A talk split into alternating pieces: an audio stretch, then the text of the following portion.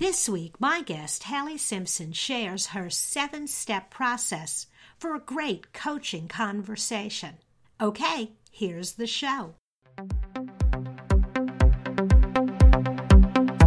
Welcome to More Than a Few Words, a marketing conversation for business owners. MTFW is a production of Round Peg, and this is your host, Lorraine Ball. And today I am thrilled to have Hallie Simpson with us. Hallie has been working with leaders and entrepreneurs and busy people for the last 20 years, helping them live and work more effectively, efficiently, and most importantly, happily. Hallie, thank you so much for joining us today. Well, thank you for having me. I'm thrilled to be here. We're very excited that you were able to carve out some time for this conversation. And I know there are a lot of things that we could talk about, but I really want to talk about some of your ideas around coaching conversations. You had given a presentation and inspired one of my teammates, Britt, to write a blog post and really talk about how to do coaching conversations.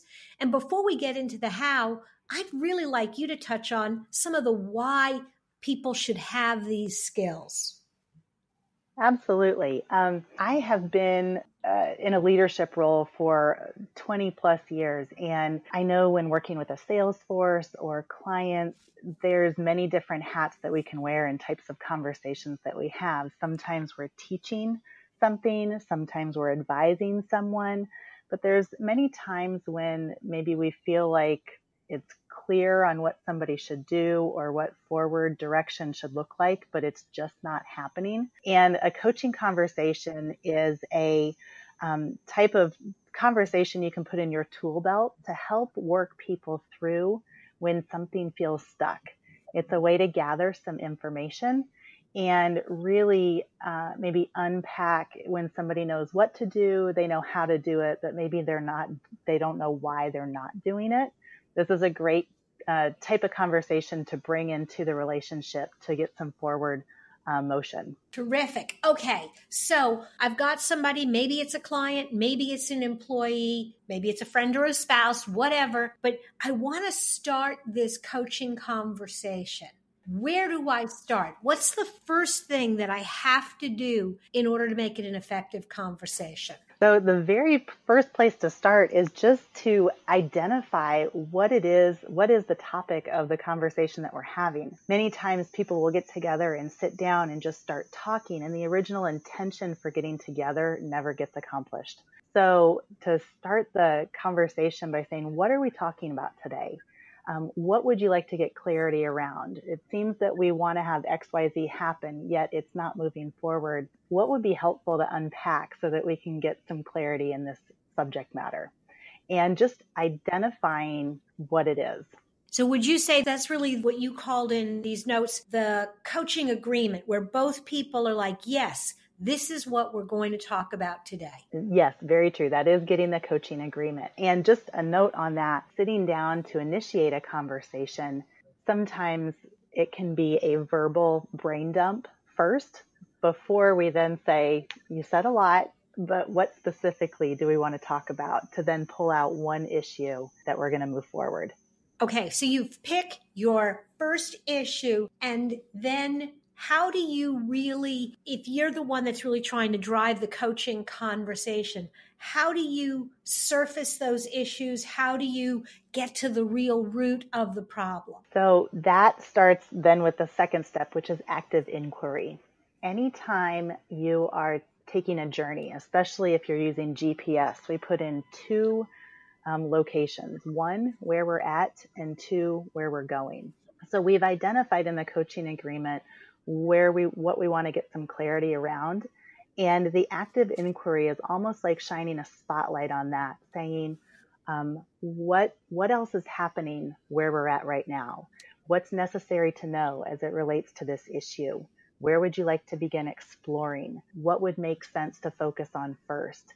And it's looking at the subject matter from a bunch of different angles to gather as much information as possible to begin moving the conversation forward. Okay, so you have kind of gotten some of those issues out there and then you start exploring the situation and looking for solutions. What's really important to keep in mind in that exploration phase? The most important thing in an exploration phase is that remembering that people sometimes will put up defenses if they are told what to do. And so having a spirit of that this is really just brainstorming. You do not have to move forward with any of these ideas. You don't have to attach. In fact, you can reject some of these ideas. But if we were to throw out as many ideas as possible for ways to solve this problem or potential solutions. What are they? And once they get out there, then the person being coached can really take a look and see which one makes the most sense for them. And um, then you could put together, uh, you know, a, a plan and moving forward after you've gotten all of the information out. And so you have kind of the steps four and five where you're creating awareness, sort of doing that process check, and then going further. In that middle phase of this conversation, what's going on there? So many times when you have um, multiple people in a conversation, everybody leaves that conversation with their own interpretation of what happened. So, in order to really make sure that you're serving the person that you're having this conversation with, it's a great, in the middle of the conversation, it's great to pause and just say, let me check in. What are you pulling out of this conversation so far? What's really resonating for you? What possibilities are you seeing? Just to make sure that both parties are on the same page. Oftentimes, when I do this with a client, I will hear them answer the question with different bullet points than I would have thought they were pulling out of this conversation. So it helps me to re engage with where they're at and then understand uh, in the going further maybe what's still foggy, what's unclear, what needs more exploration so that they can continue to unpack the issue at hand. So now they they're at a point where they see the possibilities and you're ready to start working on a plan. What comes next? The sixth step is a planning and goal setting. It's, I truly believe with coaching that there are some people who are verbal processors, but in order for the, the learning to continue beyond the conversation, it's necessary to put together some SMART goals and an action plan that they are responsible for doing after the conversation ends and that can have some accountability and checkup afterwards. So asking them, um, what are your takeaways?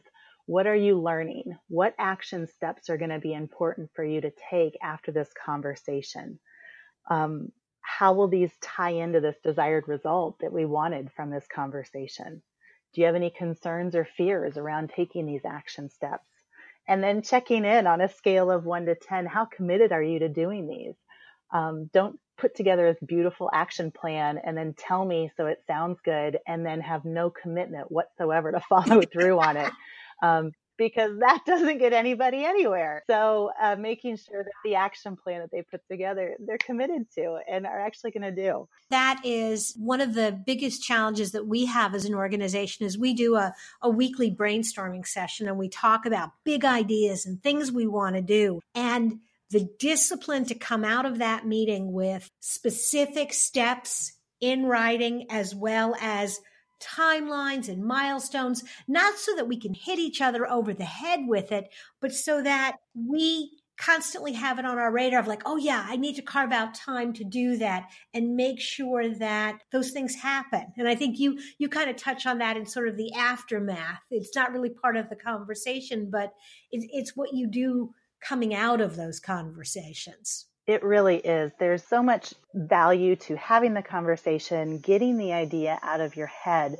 But then once the, the idea is out and we have a, an action plan to follow through, there is continued learning. You're either going to find some courage and take the risk to do the thing and you're going to get success or you're going to you know find some courage and take the risk to do the thing and if it doesn't you know, reach a success measure that is appropriate for you, you're really going to have a learning moment.